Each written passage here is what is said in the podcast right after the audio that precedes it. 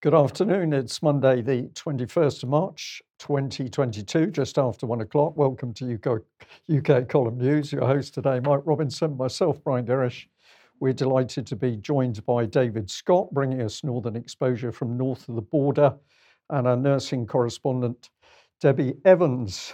Uh, we'll get straight on with Ukraine. And here we have uh, TASS reporting that Ukrainian and Russian delegations to uh, resume talks today, but these are, these are online. So, an online meeting between the Ukrainian and Russian delegations is planned for the 21st of March. Uh, and uh, so, this is according to so called high ranking sources. Uh, we will see how that goes. well, we'll come on to Boris Johnson in a second because he's clearly wanting to put as many spanners in the works as possible. But uh, let's, oh, well, here he is. Uh, I spoke to Zelensky uh, this afternoon. This was tweeted out uh, yesterday uh, to set out how I'll be working to advance Ukraine's interests at a meeting at meetings of NATO and the G7 this week. Uh, the UK will continue to step up military, economic, and diplomatic support to help bring an end to this terrible conflict. so, in time for that, the Ministry of Defence released this little video clip showing uh, all the things that the UK is doing. So those nasty Russians are uh, all around Ukraine, but don't worry because the UK is not going near the place.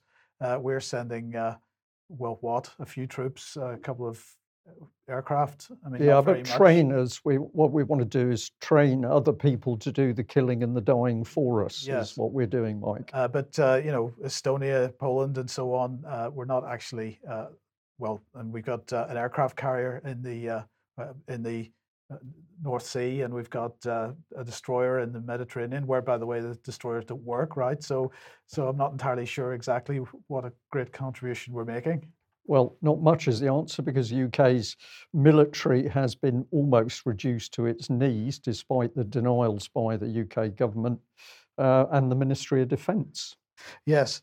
Um, so over to the United States and CBS News here. Transcript Defense Secretary Lloyd Austin on the Face of the Nation uh, yesterday uh, and so, what was he saying? He was asked um, about Russia's use of hypersonic uh, missiles, of course, used for the first time. Uh, was it on Friday? Uh, and uh, or sorry, on Saturday? And he said, uh, "I don't see this as a game changer. I think again the reason that he, Putin, in other words, is resorting to using these types of weapons." Is because he's trying to re-establish some momentum. Is that how you see it? No, I don't see it at all. Like the Russians, on their own initiative, went ahead and developed these uh, weapons, and they've done so successfully. America is now left in the dust. They've uh, tried it, but haven't uh, haven't uh, got hypersonic weapons into their arsenal. So the Americans well behind. And of course, if any other country takes a lead uh, in in uh, military matters, then they're going to get the full force of bad press.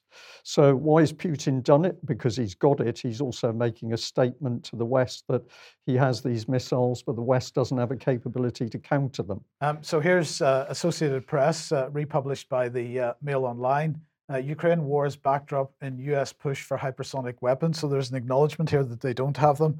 Um, so, Russia's hypersonic weapons uh, using the sorry using the Ukraine war as a, as a background on the desperate effort uh, by the US military to catch up with Russia. Um, the focus is on the UK, US Navy's decision to, to install hypersonic weapons on the uh, Zumwalt class uh, stealth destroyers. Um, and of course, this was because the stealth destroyers had a, a, a, a gun on it, which eventually became too expensive to use. So they're not allowed to use it at all anymore. So they're going to attempt to deploy uh, hypersonic missiles on it. But as you say, they don't have any this, functional ones yet. So it's going to be the end of 2023 before they even think about putting these on these ships. This is a panic measure, Mike, because the Zumwalt class utter disaster, and they've achieved nothing apart from consuming billions of dollars. So this is the the Americans now grasping at straws to try and put their own house in order, which I don't believe they're going to do.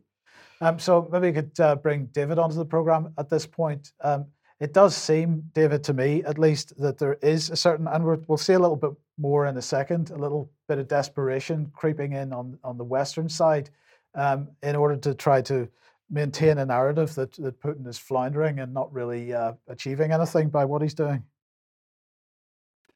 Well, the, the narrative from the Western side is that, that, that Putin is insane.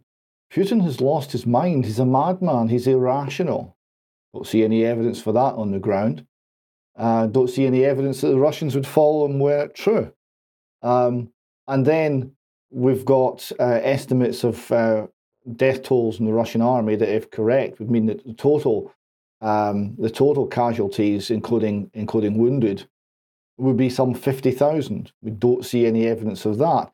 So they're trying to push the narrative that essentially the Russians have been have been fought to a standstill and can no longer move forward. Um, and of course, the Russians are trying to push a, a, narrative that that everything is everything is going according to plan and it's all well-oiled machine. And naturally, the truth is somewhere between those two. I'd have to say the Western narrative is not standing up well, however. Indeed. I just wanted to add to that a little bit later. We're going to hearing some clips of uh, senior US uh, military, uh, retired military officers who are commenting on what's happening, and their opinion is very different from what we're hearing in the mainstream media with respect to how successful the Russians are being or not. Mm. Um, well, in the meantime, uh, the Homes for Ukraine pro- program has uh, launched in the UK. So let's uh, see the little bit of uh, video that they're going. This, is a campaign, as far as the British government is concerned, a campaign to get uh, uh, Ukrainians into the UK and housed, as you know. So people arriving under this scheme. Will be allowed to live and work in the UK for up to three years. They're going to be allowed to access healthcare benefits, employment support, education, and English language tuition individual sponsors in the UK can be of any nationality. So this is if you're if you're wanting to uh, uh, host one of uh, these Ukrainian families or or some of the Ukrainian immigrants. Uh, the uh, you can be of any nationality. You can have any immigration status in this country, provided that you have at least six months leave to remain in the UK, so that you can provide at least six months accommodation, um, and uh, they can live, or the Ukrainians can live in any part of the United Kingdom to ensure a safe and suitable environment for people arriving in, from Ukraine. Uh, the UK government will be carrying out checks, background and in person, uh, on anyone who volunteers as a sponsor, on their family, and on the accommodation that they'll provide. And for example, the accommodation they say should be safe and free from health hazards, be heated, and give your guests adequate access to bathroom and kitchen facilities We'll also be doing checks on those arriving from Ukraine, but they don't sp- specify what those checks would be. Uh, but the thing is, the thing that really sort of creased me up about that, Brian, is uh, uh, to ensure a suitable environment. Uh, they're going to be carrying out checks, including on the accommodation, which has to be safe and free from health hazards, uh, be uh, heated. Um, well, that's not something that applies to a lot of rental accommodation for British citizens. That's absolutely true, but also for people taking um, Ukrainians in under their own roofs, this is going to produce some issues. Actually, if we could just bring Debbie um, in, she's got some comments on this because uh, she's been researching what the real uh, impact is of having a, a Ukrainian family staying with you. Yes, good afternoon, everyone. Yeah, I have been doing a little bit of research, and um, not necessarily just for Ukrainian refugees, but for any refugee. I've been I've been looking at the terms and conditions, if you like, of sponsorship, and I think it it throws up a lot of questions. The three hundred and fifty pounds, for example, that each um, that that you get a month is per family, so it's per address. It's not per person, and it's an optional payment as well. And you have to look at how does this affect your mortgage? How does it affect your insurance? Um, do you have fire doors? Um, are your children going to be subjected to scrutiny and security checks. And what if something goes wrong? You know, uh, things do go wrong. Who's going to be culpable or responsible then? And I think I, I was given some advice by a, a, a, doctor in America of social engineering, and she said to me, um, "Look at super supranational law." Because this means that it, it covers all boundaries. So, the law that we have in the UK would be overridden by treaties that the United Kingdom had signed with either the World Health Organization, and as we know, there's a new WHO pandemic treaty coming up, or the United Nations. So there's an awful lot of questions to be asked, and especially down here in the Southwest.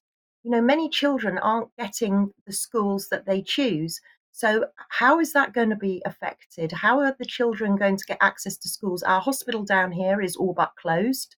So, is there going to be enough health facilities for these people? So this isn't just Ukrainian refugees.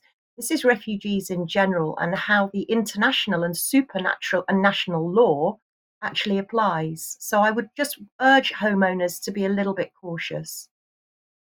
Uh, the the uh, question of mortgages and so on. This is a this is a valid question. Of course, you're not allowed to buy a home and let it out to somebody without having a special kind of mortgage, uh, and the same goes for insurance. Um, and uh, well, maybe these uh, maybe these situations are just going to be ignored in the short term. Well, everything is running on passion at the moment. That the label is that if you're from, from Ukraine, then you are a person that can be allowed into the country, and we should all accommodate those people. But of course, we're not seeing the substance to what what's actually happening here.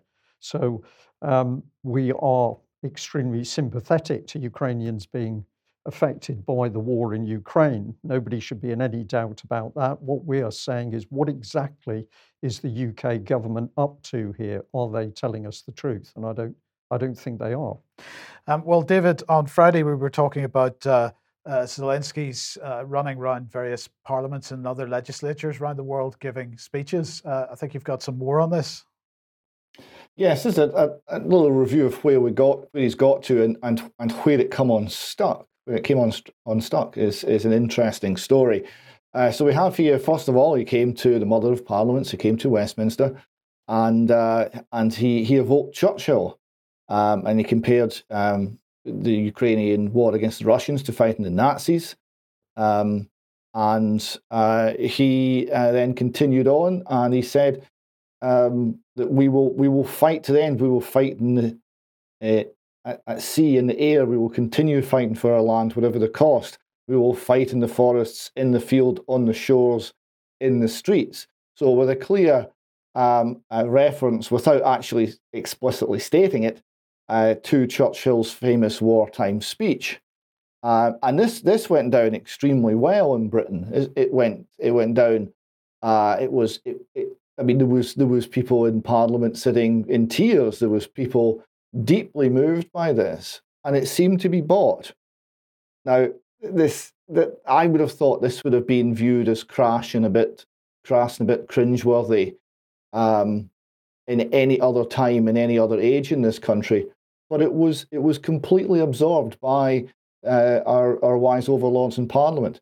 So then Zelensky went to the United States, and um, the same thing happened again. So he was he, he had a video speech before Congress, again sitting in his his uh, uh, his olive green T-shirt, and uh, again a, a, a rapturous response huge applause, and again referring to things which refer. He, he, he's trying to trigger the, the, the cultural icons of the nation he's speaking to, and he's doing it in a way which I would have thought would have been viewed as, as, as fumbling, but it's not. For some reason, this is working. So here he's, he's referring to uh, the I Have a Dream speech from Martin Luther King Jr. Um, he said, uh, I have a dream. These words are known to each of you today. I can say I have a need. I need to protect our sky. I need your decision, your help, which means exactly the same. The same you feel when you hear the words, I have a dream. So, a, a very awkward and kind of obtuse way of trying to trigger an emotional reaction in his, in his audience. But the remarkable thing is, it worked. I didn't pick up a word of of criticism uh, of him or, or his approach in America over the use of Martin Luther King's speech for his um, uh, for his own uh, political purposes, and um, it, it, it's it's it, get, it got even stronger in the United States. He said. Uh, I'm, I'm almost 45 years old today. My age stopped when the hearts of more than 100 children stopped beating. So he's, he's really playing the emotional card. I see no sense in life if it cannot stop the deaths. Um, and he said this to a Congress which has uh, authorized the killing by abortion 50 million American babies in the womb, but no one, no one said anything about that. He's talking about 100 children being killed in the Ukrainian conflict, and, and, and again, this emotional reaction to it. Um, and then on to Germany. And he, he, he pulled the same trick again, and again it worked he urged Germany to tear down this wall, um, uh, referring to the, the famous Ronald Reagan uh, appeal to Mr. Gorbachev. Um, so we have here the Mail Online reporting uh, an emotional address. It's always emotional to Parliament. Zelensky also accused Germany of putting its economy before his, before his country's security in the run up to the Russian invasion. It's not a Berlin Wall, it's a wall in Central Europe between freedom and bondage. And this wall is growing bigger with every bomb dropped on the Ukraine. Dear Mr. Scholz, uh, tear down this wall. So again, he's going back to emotional moments in German history to trigger an emotional response. And again, uh, again, it worked. And um, then he went to Jerusalem. And here it came unstuck.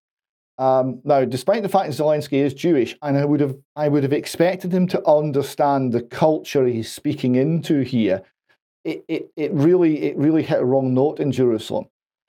Uh, so he was he tried to compare the situation in Ukraine to the Holocaust, and it didn't have the effect he'd been hoping for. Um, he, uh, uh unlike the, uh, the the the speeches he made in Britain and America and Germany, um, so he he went to the Knesset over Zoom and made comparisons to World War II, and most of it related to the Holocaust. And this this really went down very badly indeed. Uh, former cabinet minister Stein uh, Steinitz, now Likud MK, went so far as to say if Zelensky's speech was given in normal non-war times, he would have it would have bordered on Holocaust denial. Every comparison between a regular war and the extermination of millions of Jews in gas chambers in the framework of a final solution is a total distortion of history. Uh, the same is true for the claim that Ukrainians helped Jews in the Holocaust. The historic truth is the Ukrainian people cannot be proud of its behaviour in the Holocaust of Jews. We'll maybe discuss that more in extra time. So this was this was viewed very badly, and uh, also when it came to the appeal for weapons, Israel's not doing anything on this front. It's not support. It's not sending weapons. It's not sending support. It's not engaging in uh, the blockade of Russia. Um, that also fell on deaf ears. When when it comes to actually sending weapons, uh, like the Iron Dome, which Zelensky asked for, despite Israel not being able to send it for technical reasons and being unlikely to be of much use in any case, there is consensus in the cabinet that Israel should not get involved in that way. So it fell completely on deaf ears. And, so, um, David, can we just just why do you think why do you think that was? Was it the fact well, that he is, went this, too far and and literally offended uh, the Israelis, or was this is this a cultural thing that's difficult for us to understand? Well, I, th- I think essentially it's a cultural thing. Um, but it's, it's a very interesting question. Why should it fail in Jerusalem and work everywhere else? Um, I, I suspect the reason comes down to the fact that Western culture outside of outside of Israel, Western culture is very much infantilized and very much running on raw emotion and not facts, not clear analysis, not self-interest, um, and, and not deep historical understanding. And therefore, these very surface appeals to emotion worked extremely well. He took the same trick to Jerusalem, where whether you agree with the narrative or not, uh, there is a great many people who are encyclopedic on uh, the matters relating to the Holocaust. This is this is still a profoundly significant issue in Israeli common culture and society. Again, when we get to extra time, we might discuss that in more detail. And he tried to pull the same surface emotional trick in that context, and it fell flat because, uh, because essentially he was dealing with people who believed in something, as opposed to the West, who only believe whatever the press told them to believe that week. It's a much more um, rigorous test that he that his rhetoric was was was put to, and it failed in that case. I kind of feel it should have failed in Britain as well, but it didn't. Well, part of the problem that it didn't, I think, David, is because you know Boris has been playing the same card, the Churchill card. He's been deliberately standing, uh, you know, with that Churchillian stoop uh, when he's having his photographs taken and so on. Um, and uh, so he he is playing that card as well, and people are buying it. yes, people are buying it, but this this is also this is again one of the faults of the mainstream media that there's not anybody calling out Boris and his Churchillian stoop uh, and uh, looking at things in more depth and more detail. They they're just happily going along with uh, with the PR spin, and this is where our mainstream media is badly letting us down. Um, which takes us on to uh, one state solutions. Well, there's a couple of things to finish on the Ukraine here. This this is a, a just, a tweet put out by a, a bit of a, a a political fanboy, not a, a, main player by any any means, talking about uh, he believes in a one state solution to the Ukrainian crisis. So he see Ukraine and Norway and indeed Britain and indeed uh, Switzerland are all subsumed in the grand European superstate. And he thinks, well, yeah, that'll fix things. Um, so that's that's his view. But of course, this has been reflected in, in statements by people like Emmanuel Macron, who's talking explicitly about the response to this must be a more united, a more coherent, a more uh, military, militarized Europe. So this is simply the um, the political uh, it, it, the political wing of the public uh, who follow um, in, in a fan like fashion uh, these ideas, reflecting what is being put forward by people at the, uh, in the corridors of power in Europe. And this is always likely to be the issue. This is what we predicted uh, many years ago that a war in Ukraine would, would be the, the spur to a more united and remilitarized and rearmed Europe. And that does seem to be the direction in which it's heading. Um, and uh, finally, here, um, an, an, interesting bit from a, from a survey here. The, the, the links with COVID is, is, is strange, but it's there. Perceptions of war crimes by vaccine acceptance. I believe Russia is committing war crimes in the Ukraine people who believe who who received three or more doses of the vaccine, 88% agreed with that statement. People who had two doses of the vaccine, 70% agreed with that statement. People who refused the vaccine, only 32%. And this is another thing that we've seen before. We've seen it over Brexit. The people who think for themselves think for themselves, and they think for themselves in, in all sorts of different situations, in all sorts of different contexts. Um, and the people who follow the narrative and obey and think that compliance is virtue and not cowardice, they do that in every situation. And you end up having having these these two somewhat different societies living side by side with really very different views as, as that survey shows. Yes. Now you have one more just before we leave Ukraine. Oh yes, I do. Yes. Sad news, everyone. Uh, when I when I used to go to Jerusalem uh, before COVID stopped all travel, uh, I used to drink at Putin's. There was a pub on the Jaffa Road, not far from the old city, called Putin's Pub. Well, um, Putin's Pub is no longer called Putin's Pub. It's now called Pub. okay. Okay, where does that? I'm very sorry. To, I'm very sorry to see that. Yes. Okay. Well, look, uh, it's in Russia. Don't mention the war, is what the UK government is saying. New censorship law means anyone using the words war or invasion faces up to 15 years in jail. The Kremlin is taking increasingly extreme measures to prevent Russians from knowing the truth. Uh, this is all according to the uh, UK uh, government on their latest update from Ukraine. Uh, but it seems, unfortunately, for the UK's narrative, it's not just in Russia that this is happening. Uh, so here's uh, Dominique Samuels, uh, who was tweeting this out, uh, saying, I've no problem with celebrating the bravery of the Ukrainian people, but for the Prime Minister to present Ukraine as a beacon of democracy is, is demonstrably false. Banning this uh, banning the Russian language, opposing news channels, and deposing leaders via a coup is not democratic at all. Why lie? So this is what's happened in, in the run up to this conflict. but now Zelensky has decided to take the next step. Uh, I'd like to remind all politicians from all camps wartime exposes quite well the paucity of personal ambitions uh, of those who try to put their own ambitions uh, their own party or career above the interests of the state, uh, the people's interests. And Well- the, the implication there is that the, the interests of the state are the people's interests. Well, he, he's absolutely telling you what he's about, and he, he, he is.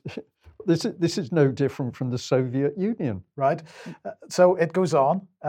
That's why the National Security and Defense Council of Ukraine has decided that, given the full scale war being waged by the Russian Federation and the ties that some political organizations have with that state, any activity or of a number of political parties will be suspended pending martial law. Um, so he has announced uh, that 11 opposition political parties, uh, which are supposedly linked to Russia, have been effectively banned. Uh, among those are the uh, Platform for Life, which is an opposition party, uh, and uh, that holds 44 of the 450 seats in the uh, Ukrainian parliament.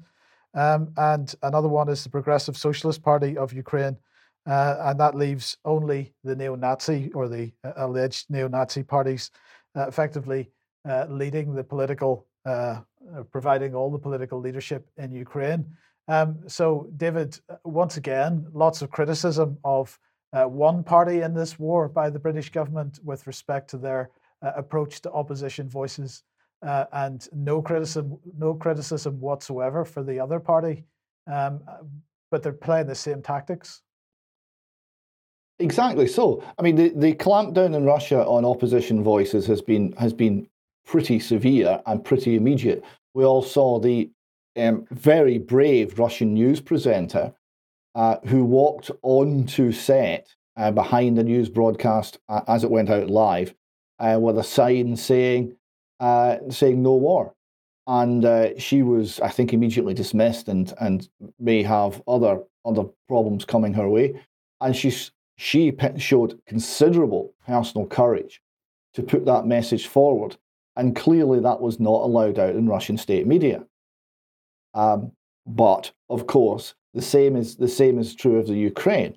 Um, the, the the clampdown is just as severe there, and there's not a word from the Western, the so-called free Western uh, governments, uh, to criticise uh, this in any way, shape, or form and it's again it shows that the the hypocrisy of of those in power in the West.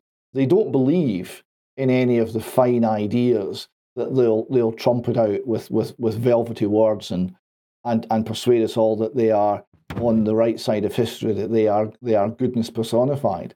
They don't believe any of it because when push comes to shove, when having a difficult decision to make or a difficult statement to make, it, it just it evaporates. It comes down to uh, a policy that is clearly set elsewhere, that's not derived from the from the principles they espouse, um, and is is instead derived from some geopolitical strategy not made in parliaments, not made in in the nations that uh, that, that they're meant to lead and represent. Thank you, thank you for that, David. And uh, that business about the geopolitical strategy running in the background, we're going to focus in on this a little bit more. But um, what's the situation? Well, of course, we're here in UK, supposedly a democracy, but we're not allowed to hear free speech. We're not allowed to hear dissenting opinions. And of course, Russia today is one of the sources that the British government is very keen that nobody in the UK should be able to see. So let's have a little look at uh, one of the articles from a couple of days ago, which is particularly interesting, not only from the picture, which of course is showing some of the what is in fact vast array of Western weapons which have now been captured by the Russians. Uh, so here's modern anti-tank weapons. I think what's in those canisters. And uh, the headline is particularly interesting. American military expert explains the slow Russian advance in Ukraine. It goes on to say propaganda in the West has created false expectations of Ukrainian success, retired US officer says. Um, so let's have a look at the interview. There's two parts to this clip with General Macgregor, who was a senior advisor to the Pentagon. Let's hear what he has to say about how the uh, war's being conducted. Colonel Doug Macgregor is a retired U.S. Army colonel and government official. And you might have seen him recently on Fox News and making some people in Washington very angry with too many facts. Uh, he was Doug, Douglas Macgregor was proposed as U.S. ambassador to Germany, and his nomination was blocked. In November 2020, he was appointed uh, senior advisor to the acting Secretary of Defense towards the end of the administration, and now here we are in a very momentous time. Uh, welcome, Colonel Macgregor, to the Gray Zone. Good to be with you. Is peace possible, and why is Biden seemingly so hostile to negotiating and de escalating?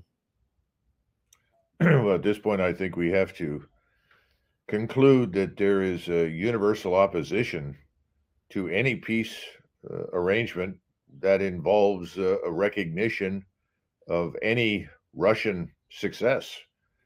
Uh, in fact, if anything, it looks more and more as though Ukrainians are almost incidental to the operation in the sense that they are there to impale themselves on the Russian army and uh, die in great numbers because the real uh, goal of this entire thing is the destruction of the Russian state and Vladimir Putin. And no one is prepared to stop anything as long as there is the slightest hope that something terrible will happen to Russia and to Putin.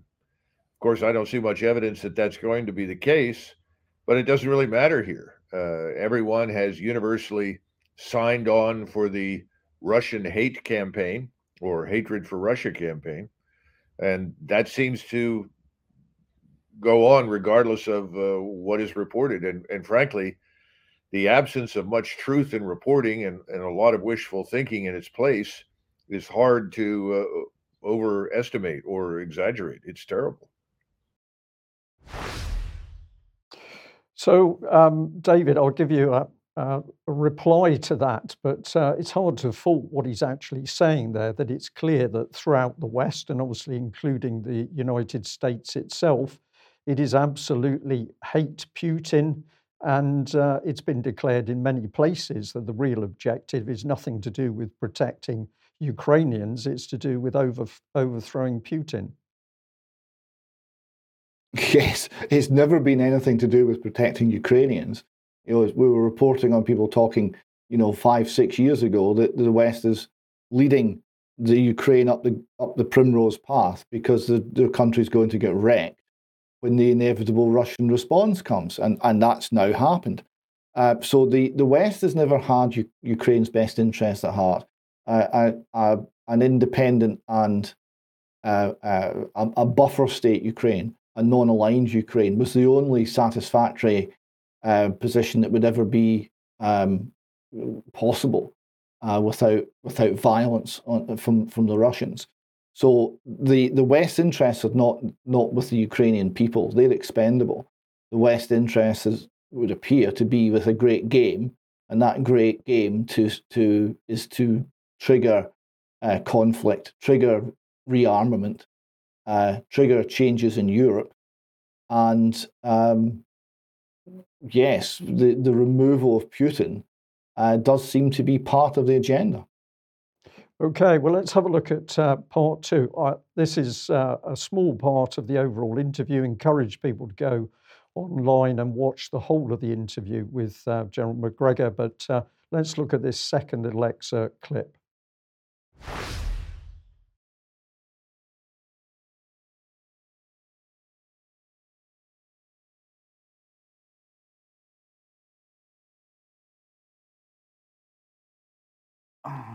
Okay. Well, for some reason, we lost the uh, audio on that little clip, which is very, very unfortunate. I don't know why that happened. Um, David, you want to come in? Well, just to say what what's been claimed about the Russian losses, okay, and just what's the what's the claims from the, the other side, the Western Ukrainian side. The Ukrainians claim fourteen thousand Russian dead. Uh, American uh, intelligence sources put it it's a conservative estimate of 70,000 dead, which would mean total casualties something in the 40 to 50,000 range, which which would be more than enough to stop a, an army the size that the Russians put in in place pretty much pretty much dead. I mean that that would essentially render much of it unfit for further combat for, for some time. And okay. um, and that's that's that's the Western narrative.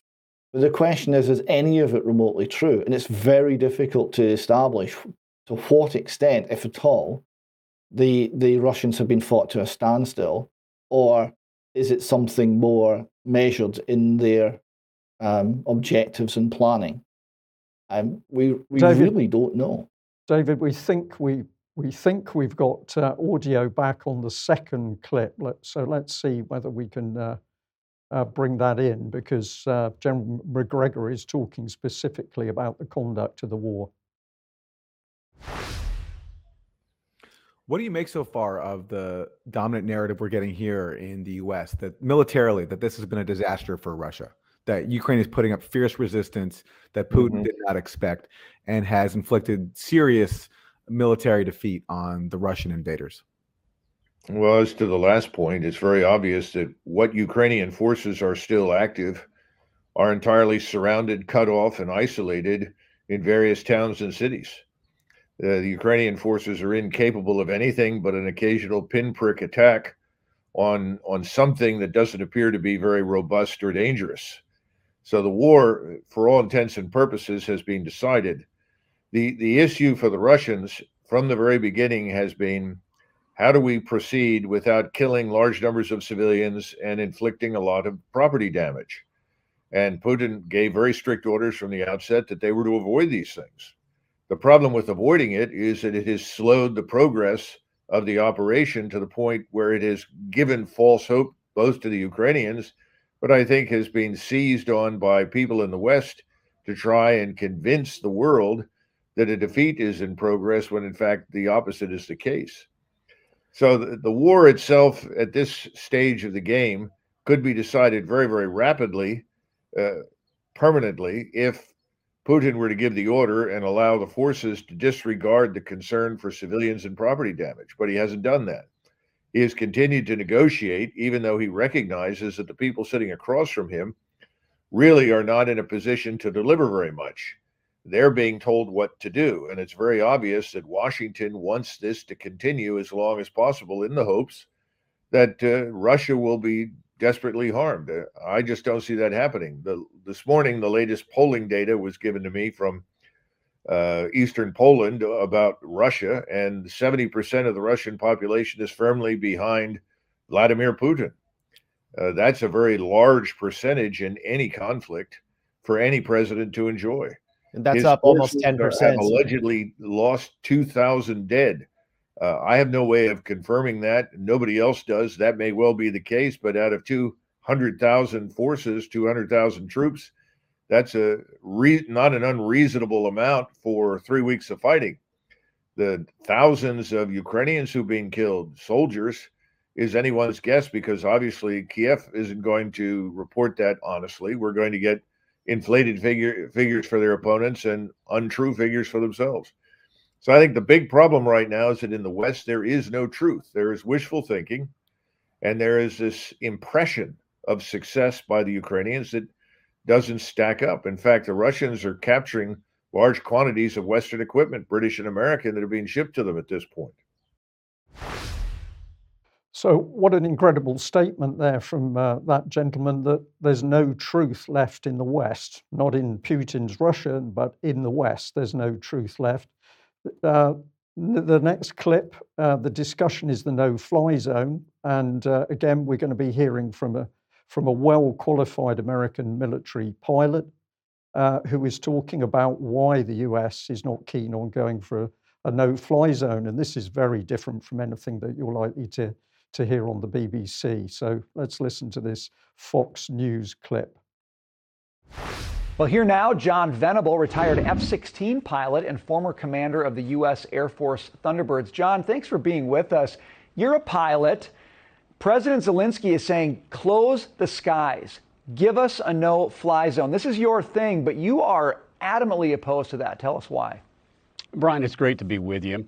No fly zones are our bread and butter for the last 25, 30 years. We've been able to dominate the skies over Iraq, Syria, Afghanistan, and Libya, mostly because we uh, we were fighting a third world adversary with very old and dated equipment.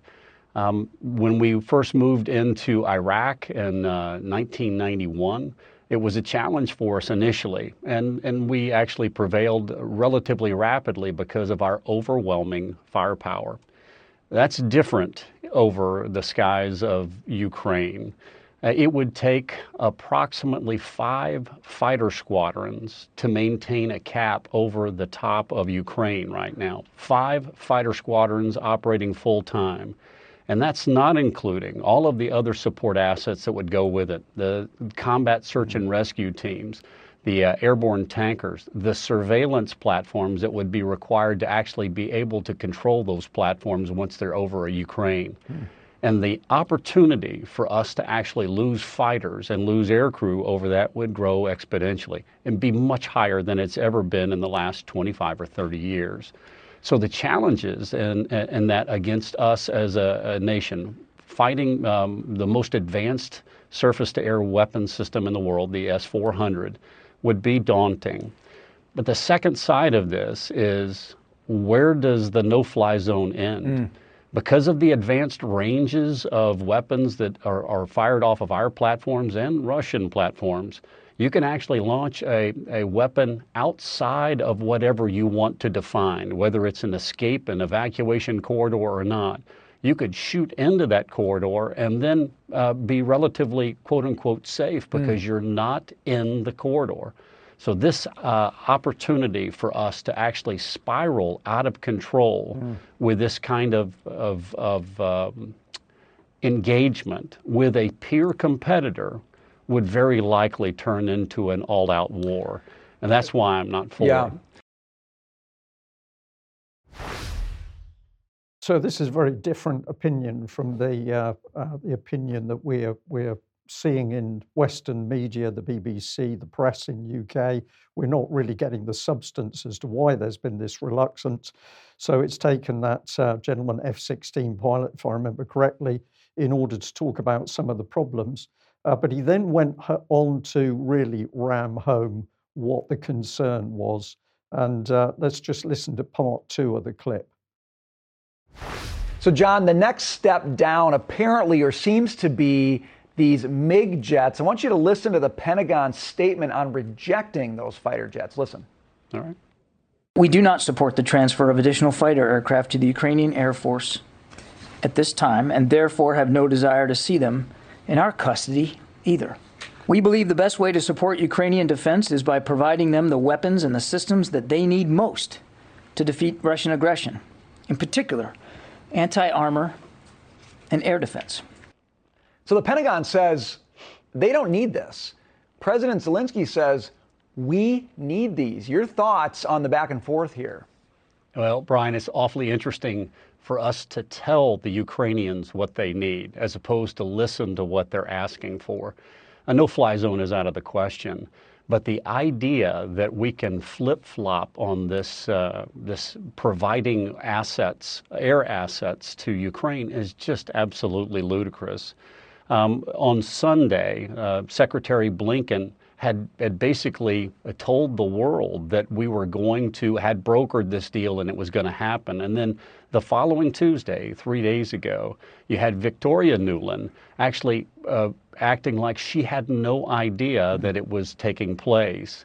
While that may have been true, it just goes to show you that this is foreign policy in a blender, mm. where not even people inside the the State Department understand what's going on. Yeah, it's not. it's not. Could, no, go please. If I, if, if I could go on. Yep. The, these these fighters that we're talking about are 1970s and early 1980s vintage platforms. They're dated hmm. aircraft mm. even in the Russian inventory.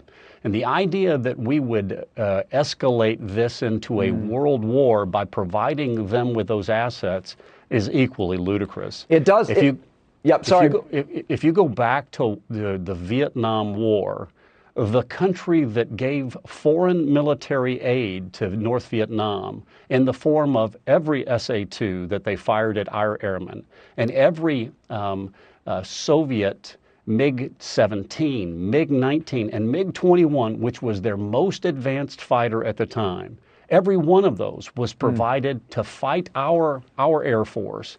And over 1,700 of our aircraft were shot down, Wow. many of them at the hands of these same Wow. Weapons. For us to look at this and say, you, you, you, we could escalate this into something that's out of control Hmm. Yeah. is not a head scratcher. Uh. It's just flat out unbelievable. John, we got to leave it there.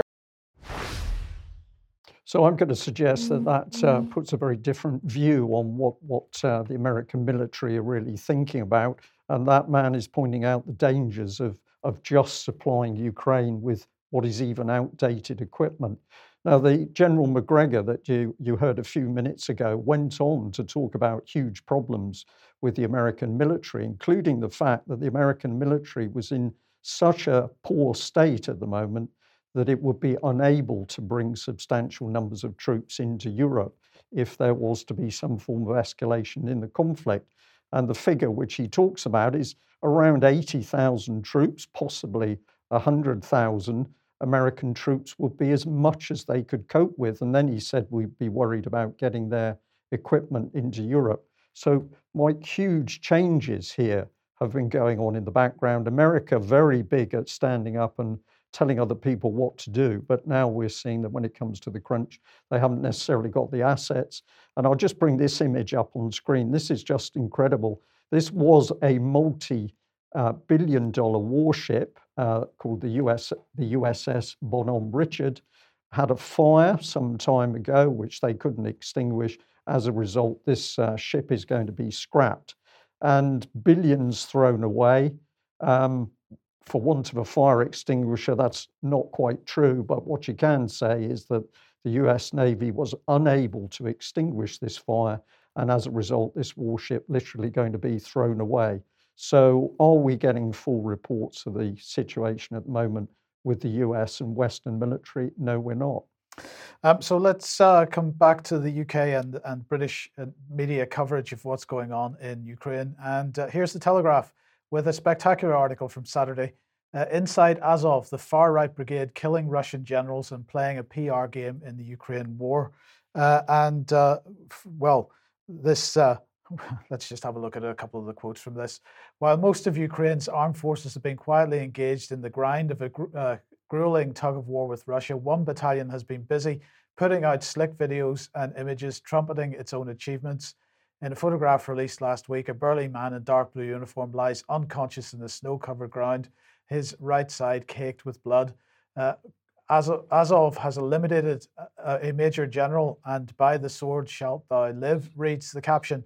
Uh, David, uh, this is the introduction to this article, and immediately we're pushing out.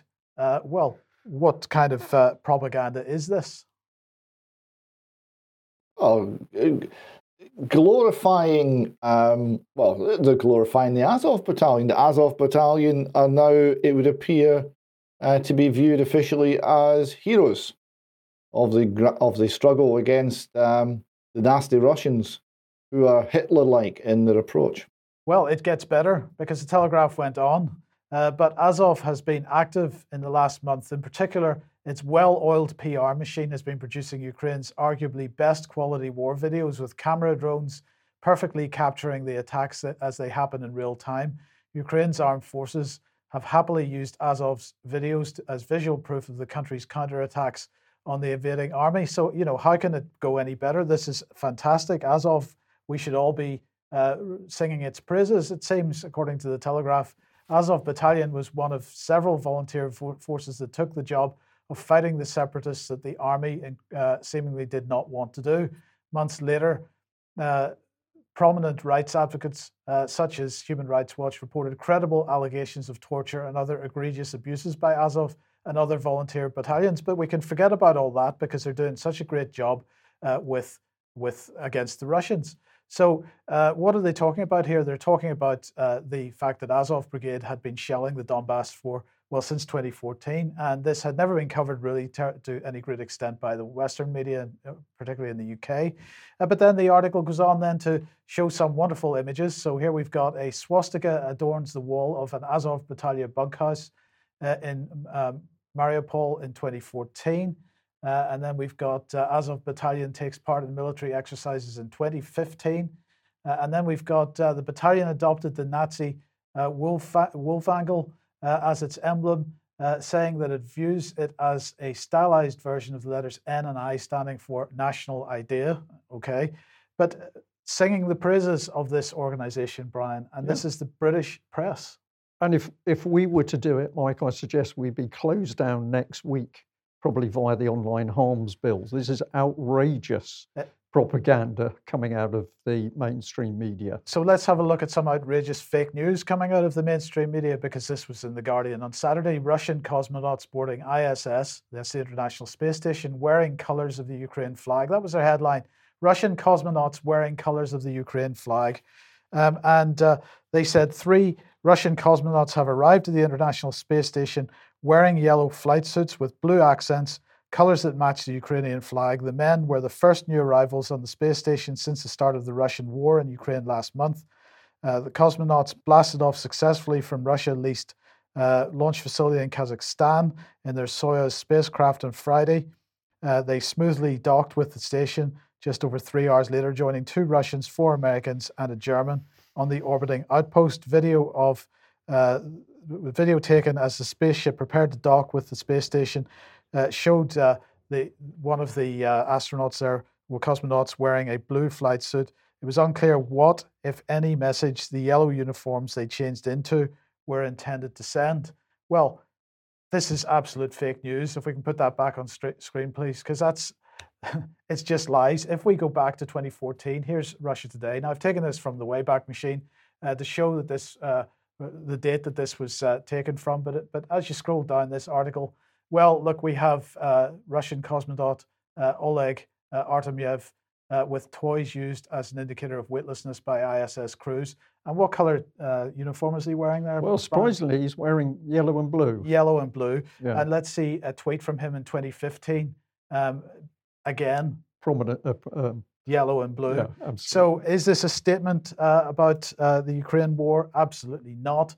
Uh, was it an attempt by The Guardian and other mainstream media in the UK and uh, in the West to present it as being uh, another uh, statement, um, you know, decrying the war? It absolutely was. And David, I don't really don't know what to say at this point because this kind of activity is what would be protected by the online safety bill. And I just mention if anybody didn't see our coverage of that on Friday, watch Friday's news program. It's really important.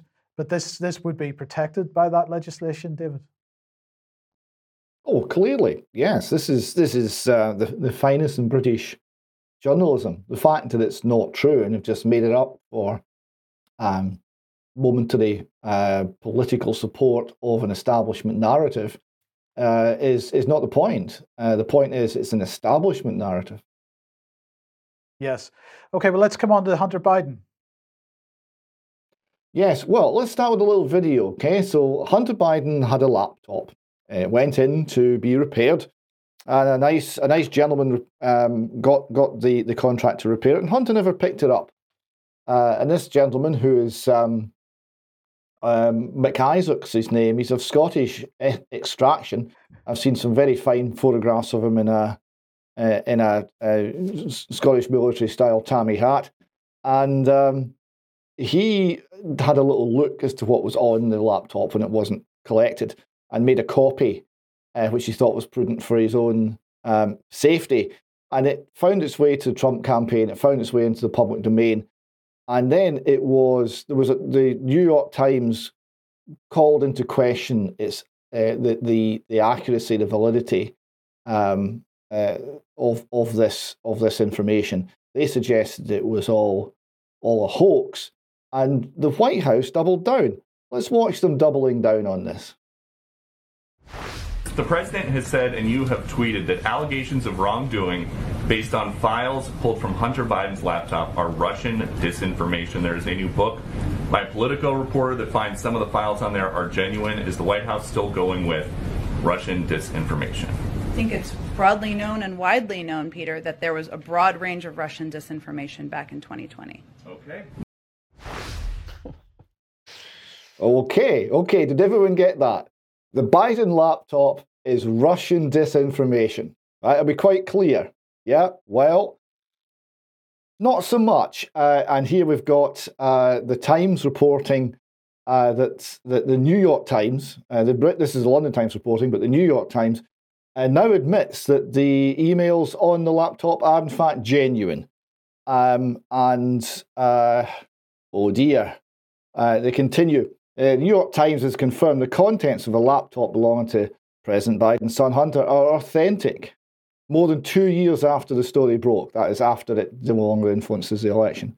The laptop, which Biden's son left in a Delaware repair shop, contained a cache of emails relating to business activities with various companies, including Burisma, a Ukraine energy company on whose board he sat. Uh, but the one failed to stick. Biden went on to win the election. His son remains under investigation by the Justice Department, uh, which has been investigating his failure to pay taxes. New York Times has, has had questioned the provenance of the emails. Donald Trump, when he was president, seized on the cache after it was leaked during the 2020 election campaign. The Republicans insisted it proved Biden, while vice president, shaped American foreign policy in Ukraine to benefit his son. But of course, it was all swept under the carpet, and it's too late now because Biden's president. And again, the mainstream media not only failed to do its job, actually did the complete opposite of its job. Mm. They were involved in the cover up. Um, now, they're currently investigating him for um, basically breaking rules on, on taking instructions from foreign powers and influencing uh, American domestic policy, which is a difficult thing to prove. I understand that the the laptop contained videos showing uh, blatant and obvious law breaking, and there doesn't seem to be any action taken on that. And that is also suspicious. But we'll watch this one closely. And just to finish on this, um, we've got here a satirical piece uh, from the New um, apparently from the New York Times, obviously not because it's telling the truth. Uh, New York Times, uh, we lied to get Biden elected easily verified ver- verifiable data from Hunter's laptop is not Russian disinformation at all. And then it continues the truth was just not fit to print. Uh, excellent segment, David. And uh, where does that leave us? Uh, we, we've been we've been told that the West is not telling the truth, but of course, not only does it not tell the truth, it then lies about whether it's telling the truth or not. Uh, meanwhile, of course, Russia under huge pressure because apparently, even if they don't do anything uh, wrong, they're going to be accused of doing something wrong. Uh, Russia Today statement here from a couple of days ago Putin on Ukraine and the West. Key takeaways from the latest speech. The collective West, clinging on its crumbling dominance, has been the ultimate driver of the crisis. Well, that seems to be uh, pretty close to the truth, but uh, Putin also made another uh, statement. He said, I want ordinary Western people to hear me as well. You're being persistently told that your current difficulties are the result of Russia's hostile actions and you have to pay from your own pockets for the efforts to counter the alleged Russian threat.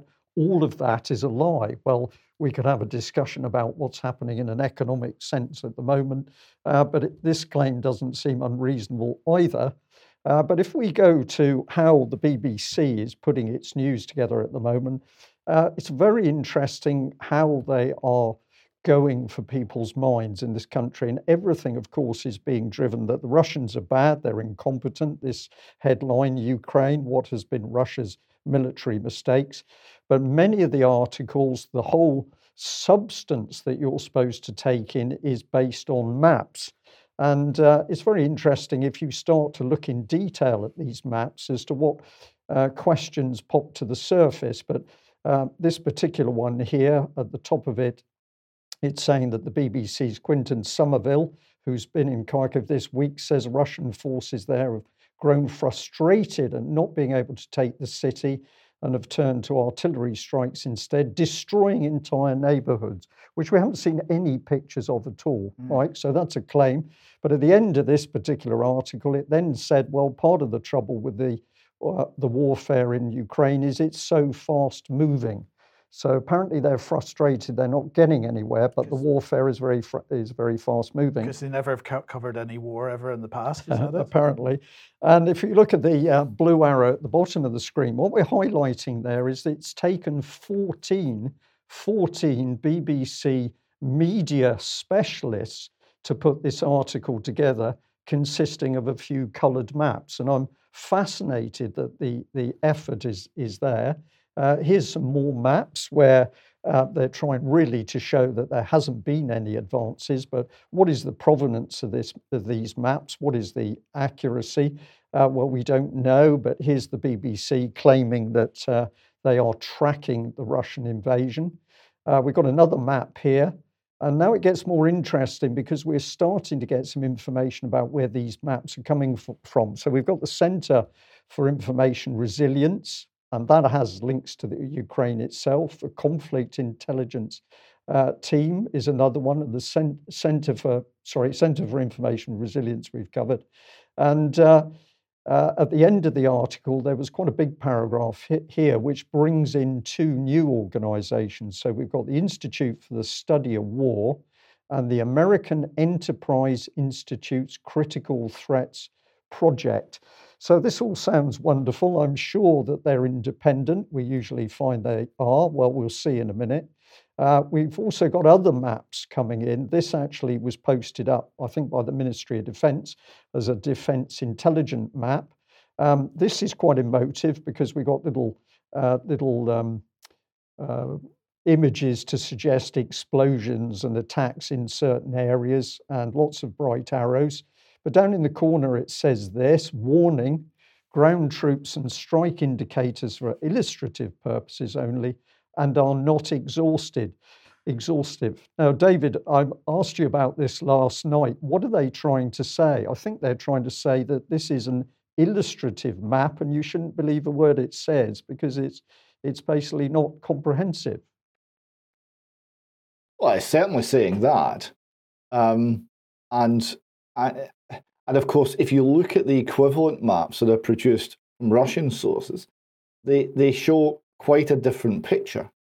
Um, and actually knowing what the truth is w- would be very enlightening because um, obviously neither side are, have a particular interest in being completely upfront with all of the setbacks and difficulties. Um, but you know we have we have a set of maps here to illustrate that the Russians are stalled. We have a set of Russian maps that show no such thing. Um, where's the truth? Uh, we we are finding it difficult to be certain about that. We're finding it difficult, but what's becoming easier is to say that uh, the people controlling the truth, certainly in uh, UK and the West, are becoming easier to spot. So let's bring our map back on screen and have a little look at some of the players that are around producing such a map. Uh, so we've got the Institute for Study of War. Uh, key figure in this is Dr. Uh, Kimberly Kagan. And uh, if we come across to the American Enterprise Institute, uh, we find that a key player is Frederick W. Kagan. So these are very powerful people in the background. They're providing all sorts of advice to the US government, to the to the military, to the intelligence services. These are not small players, these are big names in what's happening in a geopolitical sense around the world, especially when there's any conflict and the Americans are involved. Uh, but uh, we bring in a few hearts here because uh, these two are actually husband and wife, which makes it a very closey club. And uh, the gentleman himself has got a brother and uh, so Frederick Kagan has got a brother who is Robert Kagan.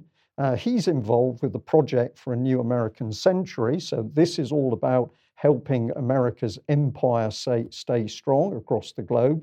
And the interesting thing about Robert Kagan is that he happens to be married uh, to this lady, Victoria Jane Nuland, the US Undersecretary of State for Political Affairs. And of course, this is the lady that was involved in putting um, billions of dollars into Ukraine and manipulating uh, things behind the scenes so that a regime favorable to the US government was installed mm. in the Ukraine. I'm only just touching the surface of it here, but we're getting a glimpse of what's really going on. Remember, of course, that BBC's BBC Media Action, the political charity, uh, which is designed to uh, help bring down regimes uh, that are unfavorable is controlling the media in Ukraine. There's no doubt about this.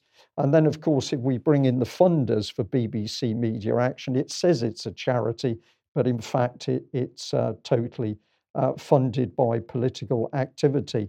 So it becomes pretty clear that if we're looking at certainly BBC reports as to what's supposedly uh, happening in the media, um, it, uh, it's clear that there are very powerful players behind the scenes who are really pulling the strings. And we'll do some more research on this. So, uh, where can we go from here? Well, we better just say to people that it's interesting that if you look into this lady's family, she's u- got Ukrainian connections into the family, and therefore, uh, can we trust her impartial nature on matters to do with Ukraine? I don't think we can. It gets worse because have a look at this one. This is from the Ministry of Defense. Uh, a tweet went out. It says Putin is exerting control over the media in occupied regions of Ukraine to further his lies about the invasion. He's, here's how. Now, remember what I've just shown you on screen as to how the West is manipulating things. Have a look at this incredible film clip uh, talking about how Putin is manipulating the media.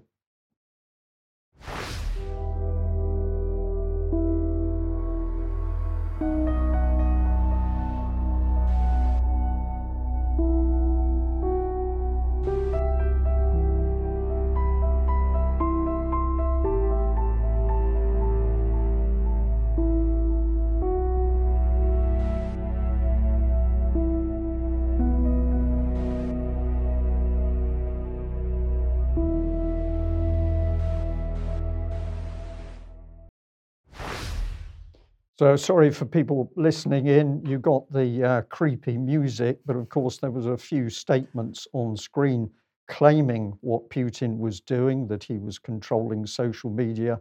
No substance to it at all. But you've put on screen earlier in the news today, uh, Mike, the facts that Zelensky absolutely about controlling the media. So can we believe what we're being told in UK or the West at the moment? We don't think so. No. Okay, if you like what the UK column's doing and you would like to support us, then please head over to community.ukcolumn.org. There are options to join us and help us out there. Uh, you'd be very welcome as a UK column member, and that would be very much appreciated. Or you could uh, share our material on the various platforms that, where we still are, uh, or you could uh, help us out uh, by uh, picking up something from the UK column shop, which is at shop.ukcolumn.org, and that is helpful too. Very helpful. I think the next one's yours. Mike. Well, it is indeed. Yes. Right. So back to the Telegraph again. And uh, well, suddenly a bit of backtracking over COVID. Um, COVID deaths impossible to calculate as authorities used 14 different ways to record them, is the headline. Now, uh, as if we hadn't been talking about this for how long? Two years, yes, Two okay. Years, 18 months, whatever it yes, is. yes, indeed. Yeah. So let's see, what are they saying? The number of people who've died from COVID in Britain during the pandemic is impossible to determine because of the inconsistent definitions of what is meant by a coronavirus death, researchers have concluded. Now, this is uh, the uh, Oxford uh, Centre for Evidence Based Medicine that's been putting this out. Uh, Dr. Tom Jefferson, who's uh, from the CEBM, said every night we were given this diet of cases, admissions, and deaths, but we found that even the ONS doesn't have a standard definition for deaths. We found 14 different ways to express the cause of death. Uh, there are a number of death certificates where COVID 19 is the only cause of death, and that's not possible. It has to be something like COVID 19 induced pneumonia if it goes to the kidneys and you get kidney failure. Um, uh, we found some organizations coded COVID deaths even in the absence of positive COVID tests. Some nursing homes uh, had allocated casualty, uh, causality sorry, to uh, COVID 19 not on the basis of tests, but on when those deaths occurred, usually in the spring of 2020. Nursing homes decide themselves that this was the cause. But of course, it wasn't all down to the nursing homes. They were under quite a lot of pressure at the time. Uh, they said what they said, uh, but the British government uh, had was busy putting legislation in place to make sure that no follow up postmortems could be done uh, to actually establish the cause of death. Uh, David, uh, timing is everything with these things, uh, Mike. I'm struck that the uh, Oxford Group for the uh, for evidence-based medicine is now speaking out about this when it no longer matters, when it was highly critical and would be influencing the lockdowns and restrictions on millions of people's lives. We were reporting it, all of these things. Where were they? Uh, well, actually, David, that I'm afraid I'm going to have to push back on that a little bit and say that's pretty unfair because the Centre for ba- Evidence-Based Medicine has been speaking out all the way through this. Heneghan and, and his colleagues have been absolutely vocal, but the mainstream media hasn't always given them a platform uh, on which to uh, to get the word out. So we have mentioned them many times over the last two years. Oh, well, I, I, I withdraw that comment. Where was the mainstream media? You're quite right. If they've been speaking out, good on them. Yes. Okay. And but uh, look, uh, good news for everybody. But well, at least everybody over uh, age seventy-five, uh, because everybody o- aged over seventy-five is now eligible for their spring COVID nineteen booster vaccine. The NHS will contact them.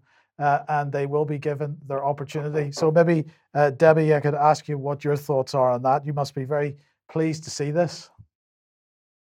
I'm horrified, honestly horrified. And and this is only the start because Evusheld, which is the prophylactic um, that's coming out from AstraZeneca, that's coming out for the rest of us. Well, not for all of us, um, but for the majority of the population to stop us from all variants. So all variants will be protected. So it just looks as though it's going to be one jab after the other, after the other, after the other. And it's interesting to see this the over 75s and of course the most vulnerable and immunosuppressed that will be offered them first.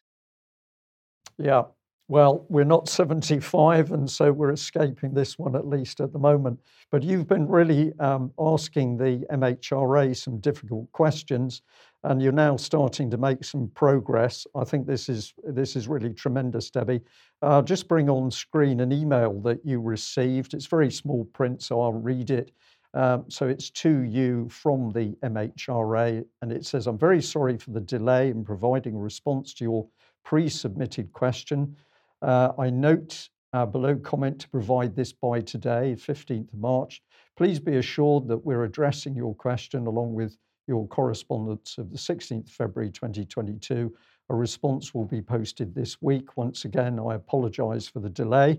So once the pressure was on them, they started to squirm. Now, you did receive a letter, uh, which I can call up on screen.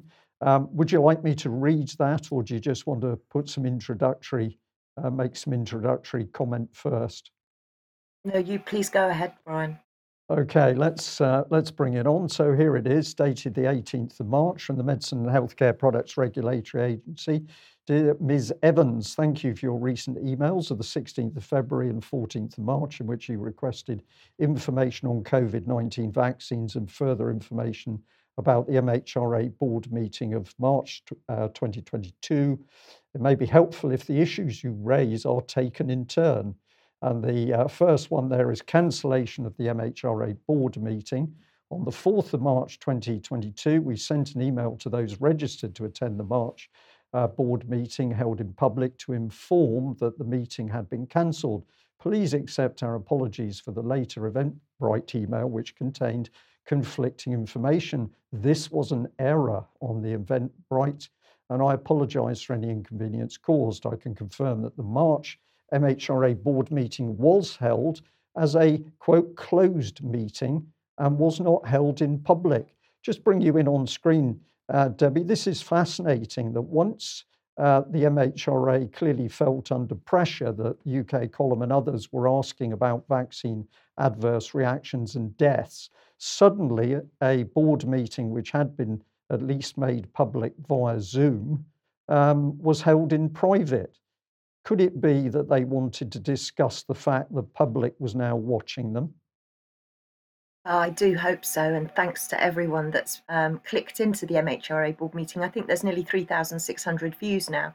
But, you know, I got tickets for that board meeting, and within 24 hours of me being accepted on it, the board meeting was cancelled, and therefore my question wasn't able to be asked in public, which I thought was a little suspicious, in, in, especially as at the beginning of every board meeting, they they say this is transparent. You know, we want to we want to engage with the public.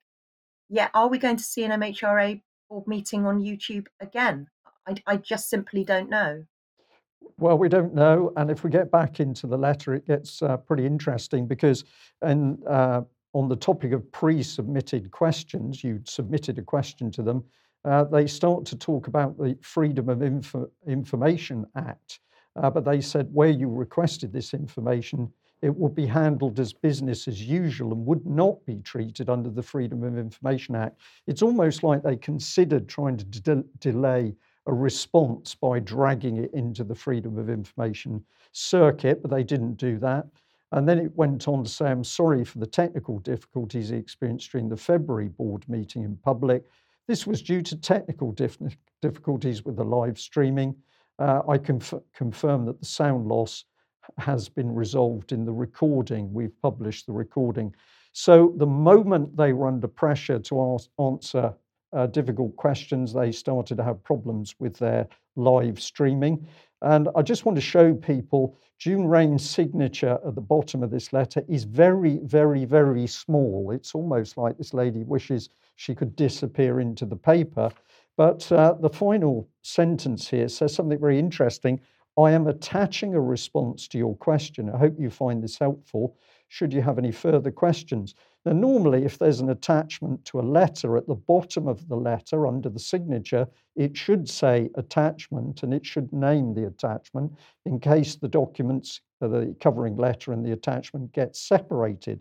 But in this case, she simply refers to this uh, response, and uh, there's no there's no real um, identification of the response. Now, I've called the response up on screen, and you can see it just starts with Debbie's question. Please, can you tell me if there's an investigation ongoing with regard to the 2010 deaths reported after COVID vaccines? Well, I understand you cannot say if these uh, were attributable to the vaccines until there's an investigation. We will never know.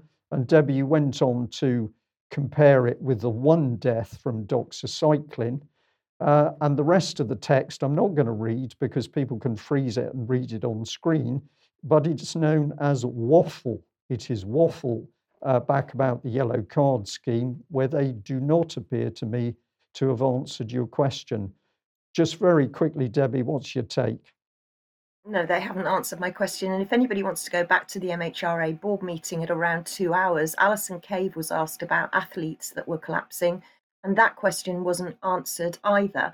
And I'm, if you look at that text, if you freeze the screen and look at that text, you can see that they're talking about evaluating natural deaths over time to see the trends occurring. They're also saying that by chance, some people will experience serious adverse reactions. And they're also saying that, you know, it was a, a, kind of given that some of the fatalities would have been older people and immunosuppressed. Well, try telling the families of the youngsters with myocarditis that. So I found the whole response um, waffle and word soup and extremely offensive to people that have experienced serious adverse reactions. But I noticed that uh, she, well, I presume it's her, I don't know who's written that response, but they refer to Regulation 28, report to prevent future deaths. Now, this is because of my question with regards to doxycycline, and it would appear, I don't know whether she's trying to give us a hint here, but it would appear that the coroner needs to uh, request uh, an investigation. So, my question now probably will go to um, Thomas Teague, who's the chief coroner in England, because obviously the MHRA don't really want to a- answer my question. But perhaps if June Raine is listening, or is watching in into UK column today, all I want is an answer to the question of when, not if, when the investigation to the serious adverse reactions will be started and what procedures will be used. So hopefully she might hear my question this time around. Okay, thank you for that, Debbie. You've put the pressure on the MHRA, but of course, what's needed is for thousands and thousands of people to be pushing the MHRA to answer this very simple question. Meanwhile, we'll stay on the case. But you've got some concerns about the MHRA and how competent it is. Uh, there's a couple of screenshots uh, from uh, June, June Raine speaking here. And uh, uh, look at the text under the images. It says, but all down to Ted Ross. No one's safe until everyone is safe. And uh, I've labeled that the MHRA unsure as to who is who and what is what, because of course, Ted Ross was really a reference to this man, Dr. Tedros, from, from the World Health Organization. So, as quite rightly you've said, is the MHRA competent? But before we end your segment, uh, Debbie, we'll just show the audience this I- exclusive little clip, which is the fact that you were able to get in and speak to uh, none other than Jeremy Hunt when he was talking about patient safety on a Zoom meeting. So the first part of the clip that we're bringing on screen has been cut to keep it short, um, but nevertheless, substance is there. The first part of the clip is just to give a bit of context to what uh, Jeremy Hunt is doing, and then we'll be able to see in the second clip what his reaction was to your question. So let's uh, run this first one.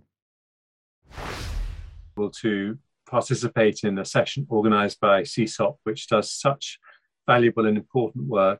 And it's a particular honor to be alongside Jed and Sanjay, who I worked very closely with when I was health secretary. And um, I remember my visits to, to Wigan and the amazing work that Sanjay has been doing up there. And uh, so I really want to um, uh, thank you for this opportunity. And um, I, I, want to address uh, the issue of the blame culture that you talked about, um, but also three other things that I think need very close attention if we're going to continue to make progress on patient safety. And the first thing I want to say is that we are making progress. I think that, uh, you know, I, I heard a story today of somebody who very sadly lost their daughter in a terrible error because sepsis wasn't spotted early enough. And uh, it was the most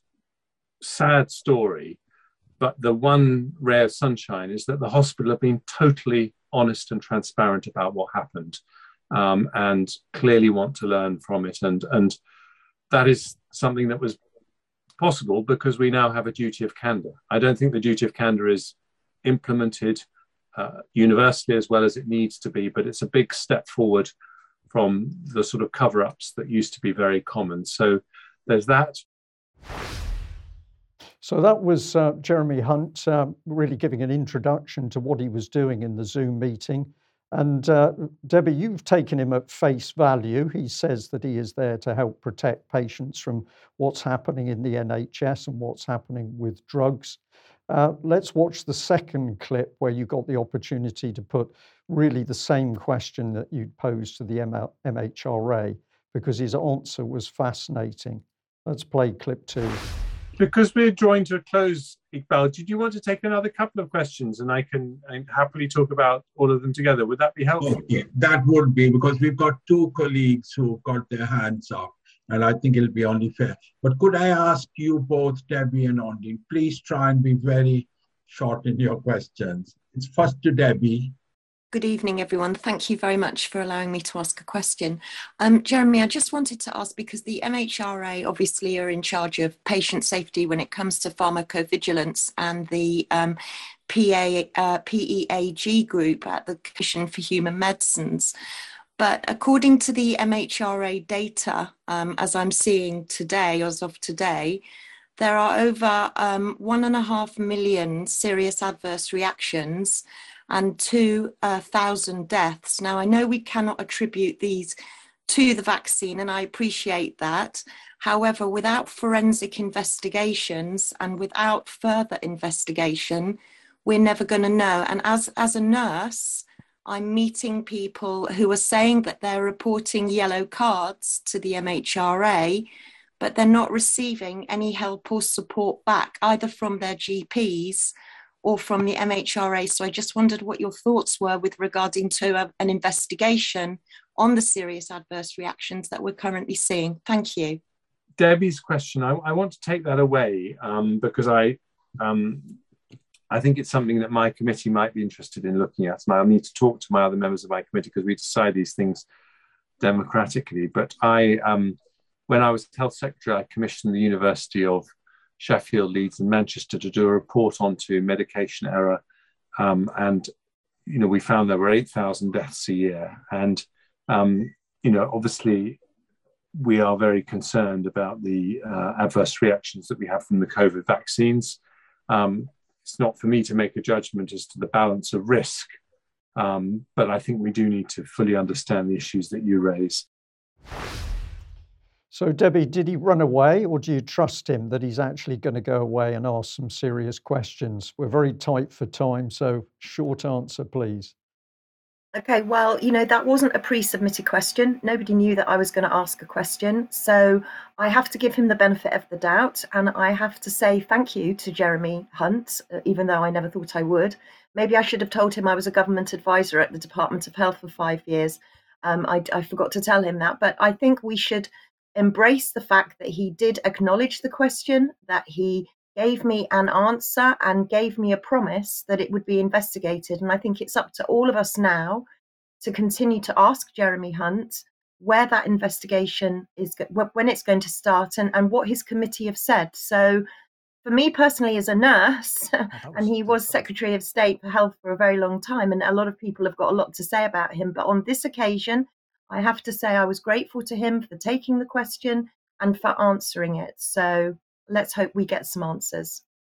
Uh, brilliant. And uh, we're going to say well done to you for taking the initiative and uh, getting on that Zoom call in order to ask him the question direct. Um, yeah. Okay, well, unfortunately, we are out of time now. But David, just to end off with the the Babylon Bee. Babylon Bee makes the final slide again, um, and uh, they've got an article here. Uh, restaurants now requiring proof of Ukraine support. That's the one there, yes. Uh, so, and then the, the, the text of the article continues uh, in US, as the war between Russia and Ukraine rages on, restaurants across the country are now requiring proof of Ukraine support in order to eat in the restaurants. Patrons have been asked to produce photo ID and open up their social media profiles and prove they've been adequately supporting Ukraine by posting flags and sharing the, the latest wartime propaganda. Quote, we need to support Ukraine uh, as it's the latest thing that we are supposed to support, uh, said the manager of one New York City cafe. Uh, if you aren't adequately supporting uh, the thing that everyone says we are supposed to be supporting at this time, you don't deserve to eat in my store. When asked about whether he would still require vaccine cards due to the pandemic, he stared blankly and said, What? I'm not sure what you're talking about. Patrons who don't have adequate evidence of Ukraine support will then have to show adequate evidence of Russia hatred before entering. uh, you couldn't really get much more Orwellian, could you? You couldn't. Well, it's it's it's it, at least at least the, the Babylon Bee managed to get some satire in that was maybe just a little more extreme than the actual news. Lately, they've been struggling with that. Yes. Yeah. Okay. Well, we're out of time. We're going to say to Everybody, uh, thank you very much for joining us. Uh, David and Debbie, thank you for joining UK Column News today. It's pretty evident that uh, the problem is with us. It's our countries that are not telling the truth at the moment, that are pushing out the propaganda, that are ca- causing the harm and fomenting the wars. We need to deal with it. So it's down to all of us.